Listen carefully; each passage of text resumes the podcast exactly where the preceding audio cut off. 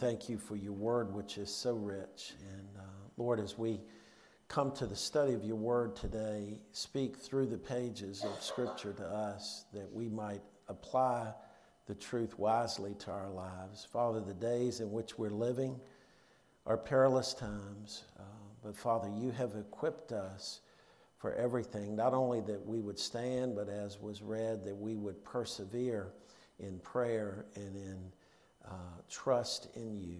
And we lift this prayer in, in Jesus' name. Amen.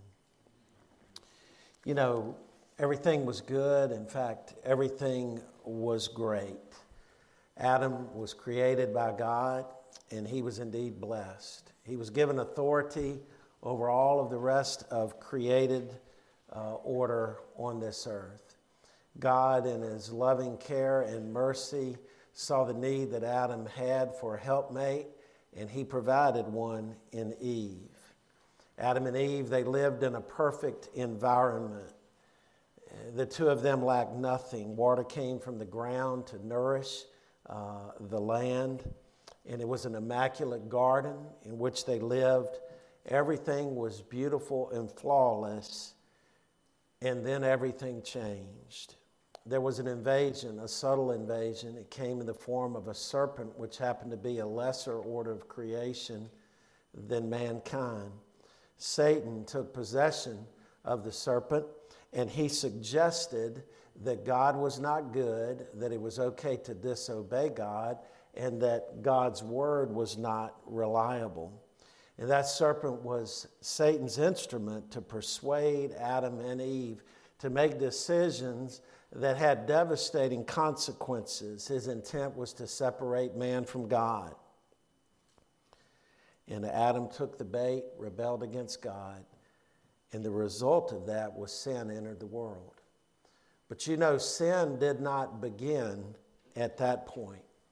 Sin arose a good time, a long time before that. In the classic book, The Invisible War, Donald Grey Barnhouse writes of the origin of this continuing spiritual warfare. And while I don't concur with everything that Barnhouse includes in his book, he is right and does accurately depict the reality of spiritual warfare. Referencing Ezekiel 28, Barnhouse writes, where Satan is figuratively represented as the king of Tyre. And he notes that Satan also created in beauty a creature, not a God, a creature, rebelled in the heavens against God, and the result of that was that Satan and a host were cast down from heaven, some still in chains to this day, as we see in Jude 6, but also others who are at work today, even as I speak, trying to cloud the truth of God, trying to lead people to rebel against God trying to lead people to doubt that indeed there is a spiritual and cosmic conflict that is going on that has repercussions on this earth. So, Paul addresses this situation here as he prepares to close his letter to the Ephesians. And he gives some final words of instruction to the church.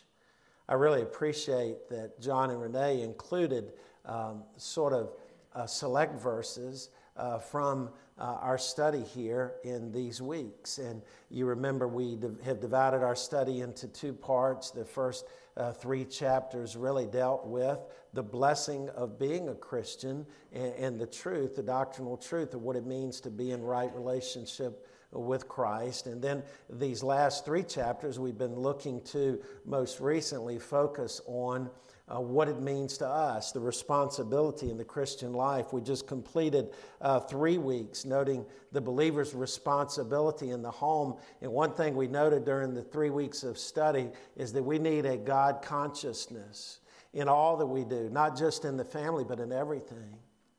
Yet we know also there's an operative at work to whom we also must be conscious he desires that individuals, and as we will see, nations, submit to his lesser diabolical plans.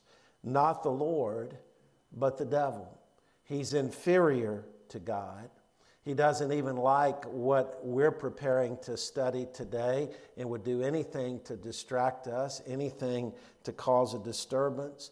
He does have an influence in this world, and we see evidence of it all around us. But we, as followers of Jesus Christ, we're not left alone in this battle. We're made aware of his methods, and, and we're equipped to win in this spiritual battle. So, for the next two weeks, we're going to be looking at the subject of spiritual warfare. And we really must begin at this point, and we will today, and we'll see clear scriptural examples of this warfare. Concrete examples written in black and white in the Word of God that help us to understand that, yes, indeed, there is this conflict. But also this morning, we're going to look at the plan that we as Christians are given uh, to triumph in this particular conflict. And then today we'll conclude by looking at a few of the offensive weapons that God gives us in this battle. And then next week, uh, our desire is to, to close the study by looking at the Christian's defensive weapons. But first, this morning, as, as we begin our study in these verses that we just read a, a few moments ago, I want to note some scriptural references that prove the reality of this spiritual conflict, the reality of what Satan desires to do. You know, as many of you may know, unlike uh, Bob, who's a Philadelphia Eagles fan, and Kemper, who's a Dallas Cowboy fan, I'm a Washington professional team fan. I still call them the Redskins. I hear Larry's amen in that. But you know, being a, a Washington fan has been difficult. Uh, Carl's one, he knows what I'm saying. Been difficult here uh, lately. Uh, they try to change our name. Chris, he's a fellow Washingtonian. Um, and there have been lots of things that have gone on. And one thing is the name of the mascot had to be changed because it was offensive. Then I began to think, being a preacher, I'm not justifying or, or refuting that. I'm just going to speak logically. Have you ever noticed how many schools and teams have the name devils, demons? My, my, my uh, arch rival was out of Rustburg. They were called the Red Devils. And have you ever noticed nobody's ever offended by that? Isn't that shocking? Think about that. Just stop and. You know why? because most people think he's a fictional character. They think he's like a cartoon. They think he just dresses in a red suit with a pitchfork in his hands and these crazy looking ears. The world today believes that the devil is a fictional character, but he's not. He came as a serpent to Adam the New Testament tells us that he comes deceitfully as an angel of light. He is the source of conflict. Do you see any conflict? I guarantee you he's in it. He's real, and the Bible affirms it in many places. The Bible does not leave any doubt that he's real. Now, we're going to look at four illustrations of that because I only have about a half an hour here. But this is just a brief representation of the number of times in Scripture that it teaches about the reality of the battle between darkness and light, the realm of God, who is far greater, and the lesser power, the devil. I want to look at these four texts as scriptural affirmation of the fact that we're in spiritual battle. Jude 9. Jude is a tiny book in the New Testament. Our ladies are studying it on Monday night. It has one chapter, so you don't say Jude, chapter 1, verse 9. You just say Jude, verse 9. But, but in verse 9, there's something that's very interesting that is written there. And it says that Michael, the archangel, as we'll see, the warrior angel, is in conflict with the devil over Moses' body. You can read that in Jude 9. Now, a lot of people uh, might debate what this conflict is over. I, I tend to believe uh, this that there was a conflict over where uh, uh, Moses' body was located because the devil would have wanted nothing more than for people to have found his bones, to have found his body, and set it up as a monument to be worshiped as an idol. And, and that's what I believe is what this conflict was over. But regardless of what the conflict was over, we see that there was a conflict between an archangel and the devil, and Michael says to him, The Lord rebuke you. Secondly, Daniel chapter 10, verses 12 through 14. Daniel was praying. However, an angel was delayed for 21 days or three weeks from coming to Daniel. And the angel who arrived reasoned as to why he had been hindered in coming in a timely way. And he said that he was in conflict with the king of Persia, which is a symbolic representation of the devil. But we see that Michael, the archangel, came to his aid and assisted him. Again, a scriptural illustration of the reality of the spiritual conflict between uh, God's kingdom and the devil's. 2 Kings chapter 6, verses 8 and following, a favorite for a number of people in our church. Elisha was with the people of God. They were facing a vast army from Aramea. And this army instilled fear in Elisha's men and, he realized that they were fearful. And so Elisha offered a brief prayer uh, to God, and he said, Open their eyes that they might see what is before them. They opened their eyes and they saw a vast army, but it was not a physical army, it was a spiritual army that fought for them and delivered them. And then there's Job, chapter 1, verses 6 through 12. Let's make no mistake. We acknowledge that the devil has power, but God has ultimate power. So in Job chapter 1, we read of a dialogue between the devil and, and God. And the devil is basically saying, Job is just serving you because you blessed his life. You're giving him all this thing, all of these things, and that's why he's serving. But if you take it away from him, he'll turn from you. Well, God knew his servant, his son Job. And so he allowed Satan to bring about a lot of difficulty, terrible difficulty in Job's life. Now, I don't understand all about that dialogue. I believe that it truly happened, and we saw and we see earthly evidence of what the devil is seeking to do. And it says there in Job 1 that he was roaming over the earth. Now, I don't say that, Christian, to instill fear in you because we're going to see in a moment that while he has a power, he has no power over you unless you relinquish the power that you have. And he really can, as we see in Job, touch the depth of your being, but he is not a fictional character. D.L. Moody said, Experience, and I quote, experience in both the personal life and the cultural life, that means in society in general, reveal actions that can be attributed neither to God or to man. And so we look at what Hitler did. We look at what's going on with Russia and what they're doing. And, and they, they give evidence to the fact that there's an operative beneath and behind what we see. And that operative is the chief of darkness, the devil. So Scripture attests to the battle. He's real. But what is our plan to victoriously engage in this conflict? Well, Paul doesn't leave us uninformed. Now, I want to look at a, a brief, a simple four step plan. Now, it's simple to understand. We'll see it's not so simple to apply because we must take seriously uh, this. But the first thing is this, and we've already talked about in the simple plan know that spiritual warfare is a real thing. Look at verse 12. For our struggle, Paul identifies himself with that struggle. is not against flesh and blood, but against the rulers, against the authorities, against the cosmic powers of this darkness, against evil spiritual forces, where on the earth? No, in the heavens. We've seen already there's a conflict. We've seen four scriptures in uh, the Bible that teach us the truth. And, and Paul is saying here that this battle is not against flesh and blood.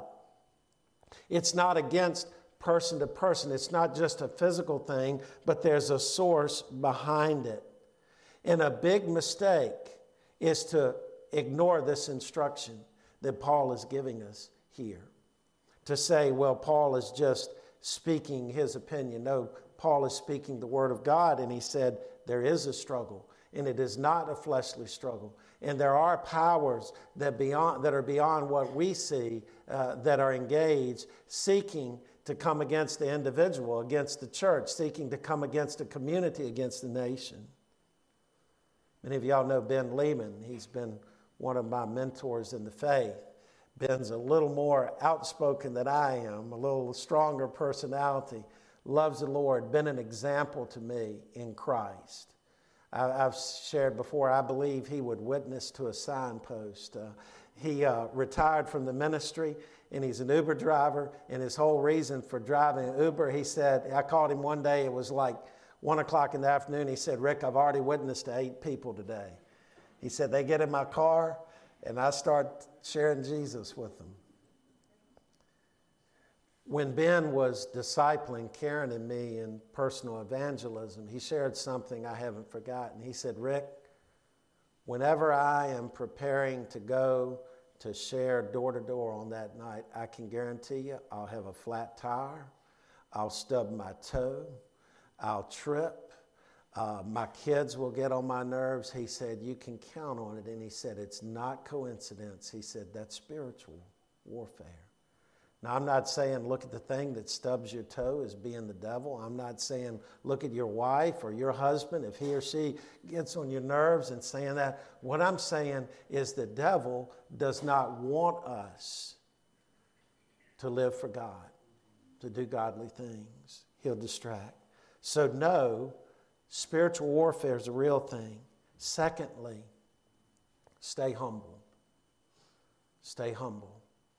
What was it that led to the devil's downfall in the beginning was pride. How do you fight pride as a Christian? Stay humble. I'm excited for the ladies in the study.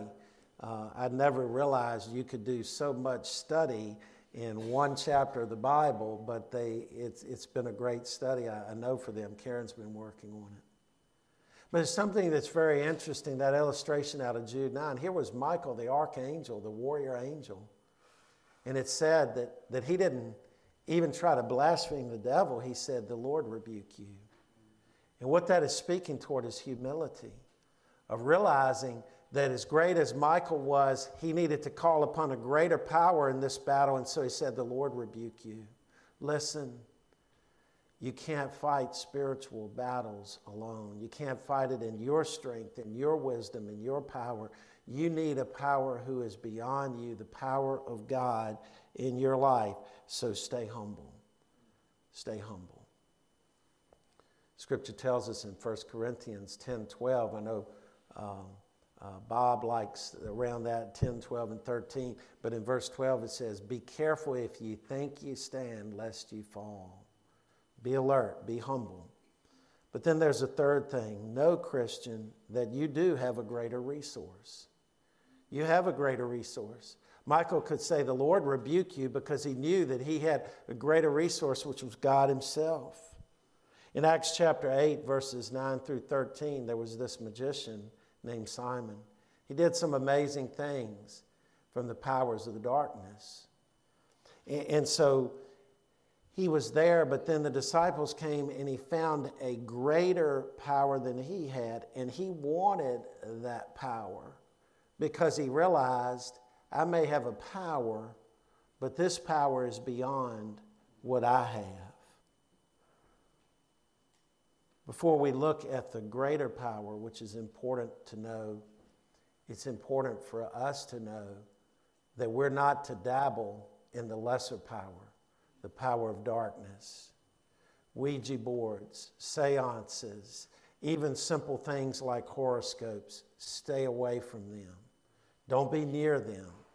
You say, well, well, a horoscope's, eh, you know, it's just innocuous. It's not much to that. No, you know, if, if I know I'm going to get hurt on the street, I'm not going to see how close I get to that street to see if I'm going to be hurt. Many people have been taken into darkness, not realizing that you cannot dabble in that. And I speak to young people today stay away from it. It may intrigue you, but guess what? There was a man, Simon himself, who did a lot of power, powerful things. When he saw God, he said, This power I'm dabbling with is not the power that God has. Look at verse 10. Finally, be strengthened by the Lord and by his vast strength. I'm telling you today, God has a power that will amaze you, that should amaze you. God is doing works that you and I cannot even fathom. People are coming to know Him. The gospel is advancing. Know that you have a greater resource. In Ephesians chapter 1, earlier in this epistle, the scripture says that God exercised His power in Christ by raising him from the dead, and not just raising him from the dead, but seating him at the right hands in the, in the heavens in the position of authority, far above what? Every ruler and authority, power and dominion, and every title given, not only in this age, but in the one to come. What does that say? You have a greater power if you're a believer. 1 John 4 4. Greater is he who is in you than he that is in the world. Christian, you don't need to fear the power of the devil. You need to acknowledge that it exists, but God has given, given you everything you need. But then there's a fourth step to this plan apply what you know and you have. Apply it. Look at verse 11. Put on the full armor of God. Put on the full armor of God so that you can stand against the schemes of the devil. Put on that power. Look to God. A lot of you, maybe you get those notices, a recall. When you get that recall, you're not to put that down in your desk and say, Well, I'll just wing it. No, you apply it. You do what it says. In Second Chronicles chapter 20, Jehoshaphat had a problem. Again, a vast army was coming against him of not just one people group, but multiple. It seemed hopeless. He took the situation to God. God delivered him and the people, and all they had to do was sing. They were singing. They didn't wield one weapon, but they did stand and they did have to do something. The scripture says that if you and I are going to engage in this battle, we must do something, and it tells us there that we must put on the full armor of God. The fact that it is given as a command means that it's possible not to put on the full armor of God, but we need it. And we're going to see there are positive, aggressive, offensive parts of the armor, and then there are defensive parts of the armor. Today, uh, we're going to first look at the Christian's offensive weaponry in spiritual conflict. Look at verse 13. For this reason, take up the full armor of God. Why? So that you may be able to resist. And resist speaks about standing strong. It's not like I'm resisting, avoiding. It speaks more in an active way of standing, uh, of resisting, standing against in the evil day. Now, we know the day of the Lord is a single day. This evil day is speaking representative of any time when you will be tempted, when you will be challenged, when you will be discouraged by the devil in this battle, that you must stand. So we see three aspects of our offensive weaponry. And we'll just look at these briefly before we close this morning. We'll come back next week.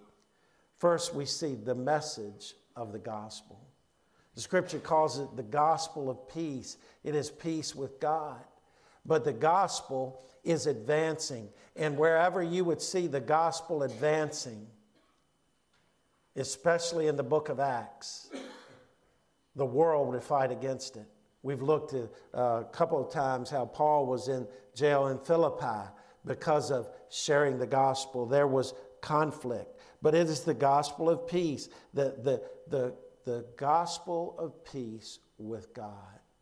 And we're to have our feet shod with the gospel, not running away, but running forward in this battle. I loved uh, our speaker uh, that we had this week, godly guy, and I know he's had an impact on, on Matt's life. Uh, Dan was a blessing to be around. Last night we, we were watching the ball game and we just turned down the TV and just started talking about everything. And, and he had a wealth of knowledge. And, but early in the day, he and I were talking, and he said, You know, Rick, you just got to keep preaching the gospel over and over and over again. Because some people, it may take seven times, it may take 10 times, it may take 14 times.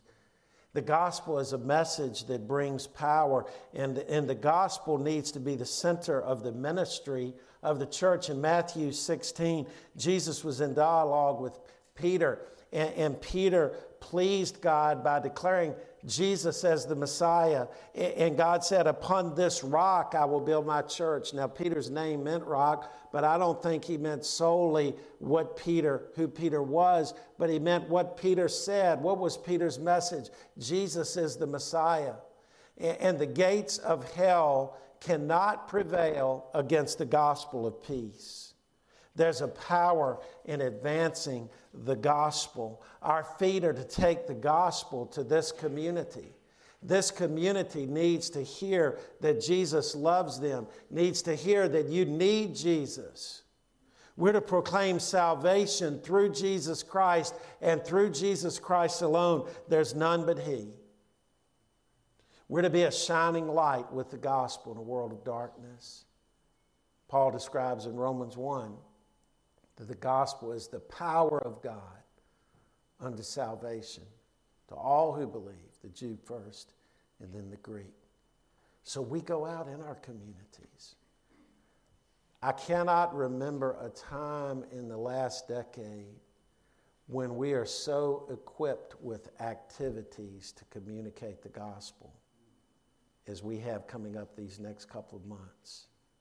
Um, the drama team that is coming Good Friday, all of us should be there. And if you have a friend that doesn't know the Lord, bring them.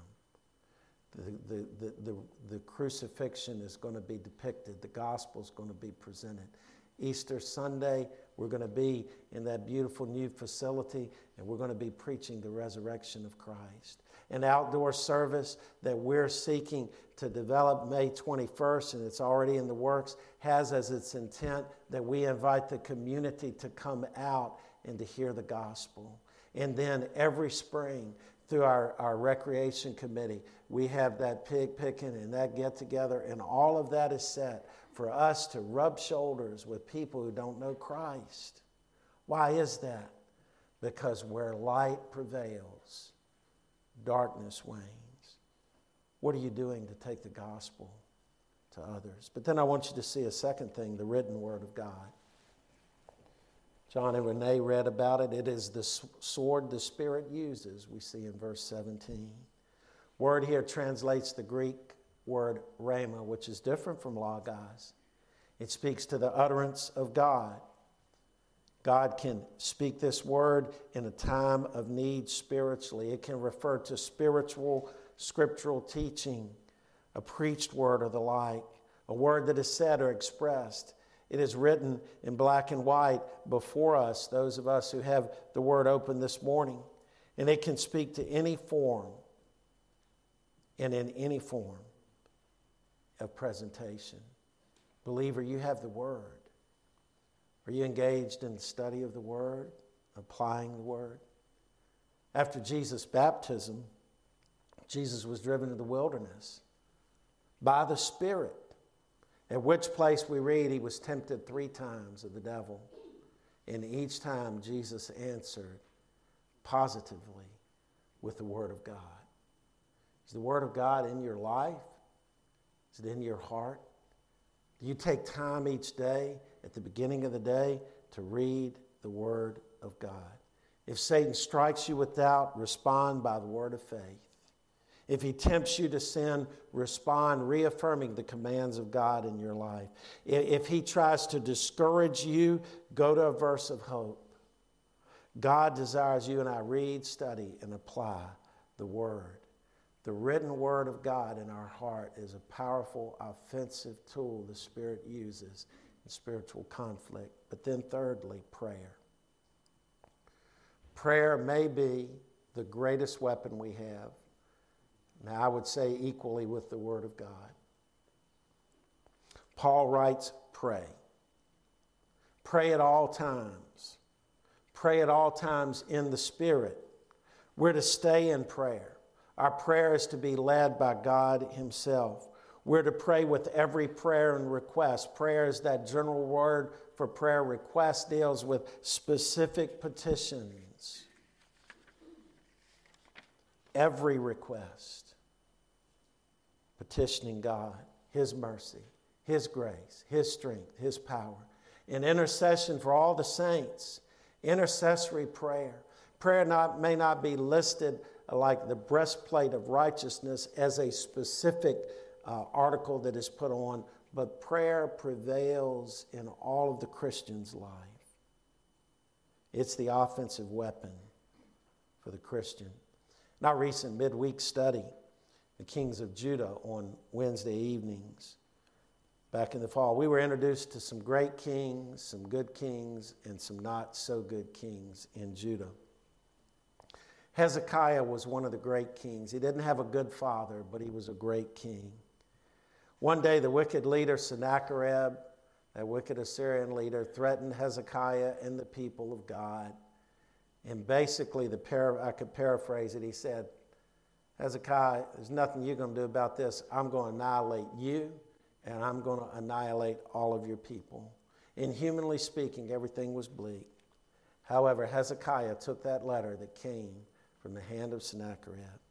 He laid it on the ground in the temple, and he prayed to the Lord. And God heard that prayer seemingly impossible situation. Prayer set God on the offensive, and God said, You know what? I'm going to put a hook in that guy's nose, and I'm going to drag him where he wants to be. And when I drag him, I'm going to scare him so much they're going to flee. 180,000 people fled. And they didn't even have to sing a song that time. God did it. God did it. The point of that story, which is a true account, is this prayer is your great resource in spiritual conflict. Sometimes you say, God, I can't fix it. Will you? Do you pray for your children, for your spouse, for your church, your community? You pray for your nation, this world? You should. There's a verse in closing that I like. It's found in Hebrews, Hebrews 10:39. It makes a statement. It's not a promise. It is a statement, a profound statement, and it speaks of the Christian. And it says this, "We are not those who draw back and are destroyed, but those who have faith and are saved." I like that. We're winners. We're not those who draw back. We're not those who draw back in fear. We're not those who draw back and are destroyed, but we have faith. We're saved. Listen, in this world we're living, there's a battle. I've never lived in confusing days like this. We are living in a confused and confusing world. But God is strong. Pray. Stand on what the Word says, not what the culture says. Stand in the strength of the Lord Himself, clinging to Him alone. Take your stand. Take the gospel. Wherever there's darkness, take the light of the gospel. Apply God's word to your own life in times of testing and trial and temptation. Take that word to fellow Christians. We need fellow Christians who, uh, who lift each other up. I was laughing, and I'll close with this. Yesterday, as youth, they have fun games, and they had these little pellets. And the don't worry, parents, it wouldn't hurt anybody. All right, they had goggles on. Let's not get upset. And so they're running like a gauntlet. They're running through and they're firing at them. And then, as youth, after about three or four times, they get bored and they start becoming creative. So one guy acted like somebody was wounded and he grabbed him and started running across. And it was the funniest thing I think I saw all day. But it's a picture of us Christians. Do you know somebody discouraged, maybe in that battle? You need to pick them up. Encourage them with the Word of God, the gospel of peace. Bring them along in prayer actively, continually calling upon God. Let's pray. Father, um, we've seen in the scripture, and we know in our own lives, that this battle is not pretend or fictional, it's real. There are things that are going on that we may not see with the physical eye, but are as real as we are here today. Father, we thank you for your word, which equips us for this fourfold plan. We thank you for the weapons, both offensive and defensive, that you give to us abundantly. Lord, I pray for our families, protect them I pray for our church, Lord, protect it. But I pray also for our families and our church that we would not just defensively seek your protection, but that, Lord, we would actively in faith be praying and taking the gospel out to others. Lord, I pray for our young people today. I thank you for them, all of the potential in the world. But Lord, as they heard this weekend, those who were there, apart from you, apart from what you're doing, this life is empty. And that message for them applies to all of us. We thank you for Jesus who lived a perfect life and died a perfect death and rose again. And Lord, as we prepare our hearts for this season of resurrection, May we be faithful to share the gospel of peace. And I pray it in Jesus' name. Amen. We're going to close this morning, and our hymn number is going.